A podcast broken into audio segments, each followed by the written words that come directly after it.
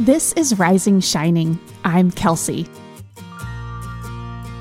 In each episode, I share honest reflections and encouragement that I hope will be a bright spot of your day. You can always find all of my writing at risingshining.com. This is episode 101 11 Everyday Joys. In September, I shared 10 things adding shine to my life. Today, I'm back with a similar list of everyday joys, so named because I sign off every episode of my audio blog podcast with wishing you everyday joys and small wins. I was going to do a list of 10, but at the end of the list, I thought of one more, and I thought, what's the harm in 11 joys instead of 10? So here are 11 everyday joys I'm noticing lately, in no particular order. 11. Rain. Here in central Arizona, we get a whopping annual rainfall of 7 inches. Did you know it was so low? For someone who loves gray, rainy days, it can be a distressingly low number. But this winter has been a rainy one for us, and we've enjoyed a handful of chilly, wet days, and I have loved every minute and drop of them. 10. Art on our frame TV. This past Christmas, we became a TV owning household again after almost nine years. It has been a great addition for family movies and occasional shows, but what I really love is displaying art. We bought the art subscription, and I delight in choosing a piece of art to reflect the season, the weather, or just my whim. I also love walking into the room to see what art Chris has picked for the day. It often surprises me. 9. Frisbee golf. We've played frisbee golf twice as a family and really enjoy it. For Christmas, we bought discs and a portable goal for the family, and since then have enjoyed checking out two local courses. I love that we've discovered courses right in our town that we've driven by so many times but never knew they were there. I love that the activity gets us outside and that the sport accommodates all skill levels. We've played nine hole courses so far with the boys. Maeve usually meanders along nearby, but occasionally tosses a disc. It's hard to find activities for ages 3 to 10, and I'm glad we found this one. 8. Pumpkin muffins. On Wednesdays, two neighbor friends come home with the boys, so there are four hungry boys who need an after school snack.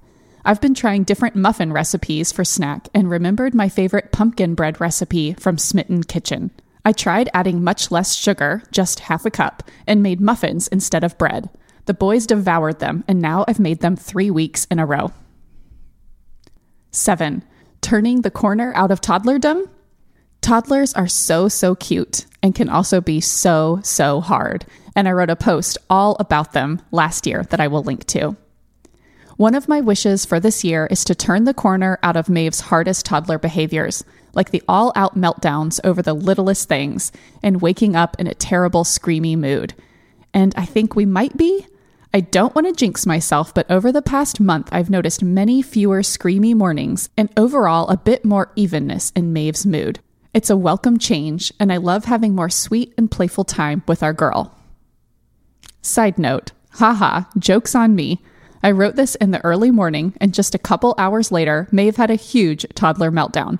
So we're turning the corner, but we're not out of the woods. 6. Weekly bonus time with Cedric. Because of our schedule, once a week I get about 30 minutes of extra time with Cedric when the other two kids aren't home. We have a snack and then usually go out front to pass the football. He's such a fun and easygoing companion, and I love this newfound time in our week. 5. Tea and biscotti. Drinking hot tea is a winter habit for me. Once it's 90 degrees and above outside, I just don't crave it. But I really enjoy tea season while it's here. I usually have a mid morning or afternoon cup. I always stock up on the candy cane green tea from Trader Joe's, and a new favorite this year is the decaf hot cinnamon spice tea from Harney and Sons. Occasionally, I will buy biscotti at Trader Joe's, and then for the next week or so, I'll enjoy a few pieces when I have a cup of tea. When I make tea, I'll ask Chris if he wants a cup, and I love to deliver his tea with a surprise side of biscotti. Such a lovely small joy. 4. Sharpie S Gel pins in 0.5 millimeter. After decades of being loyal to the Zebra F301 pens, I have found a new favorite pen. These have a smooth gel ink but never smear or pool. The Sharpie pens write darker and with a finer line than my zebras, so I've been reaching for them exclusively for a few months. 3. Our record player. After years of wanting one, I gifted this to myself as an early birthday present late last year. I bought a couple of used records, but what I'm consistently playing is the Postal Service album that Chris bought me for my birthday. It's my favorite album of all time, and I love to put it on while I settle into work at the dining room table. I don't like to listen to music while I do deep work, so one side is the perfect amount of time to get situated, take care of some admin, and then it's quiet.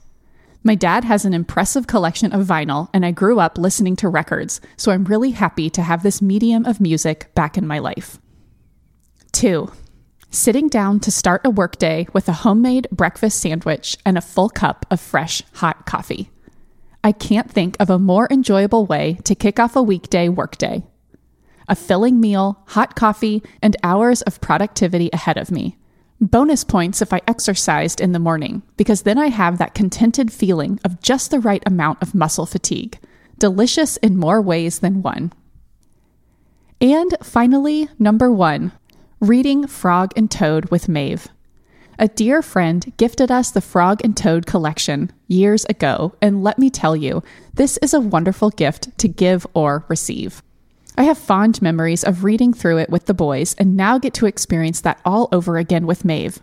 I don't remember reading Frog and Toad as a child, so these characters and stories. I don't remember reading these books as a child, but I'm so glad these characters and stories have come to me in parenthood. I am always struck by how the simple stories capture so much deeper meaning and nuance. Like the feeling of being a little scared while feeling safe and cozy with a friend in Shivers how hard willpower is in cookies, and sorting out feelings of comparison in The Dream. In particular, the final story alone feels profound to me. It captures the feeling of wanting to be quietly alone and reflect on your own contentment. And then how that experience can be richer when a dear friend joins you. It almost makes me want to cry.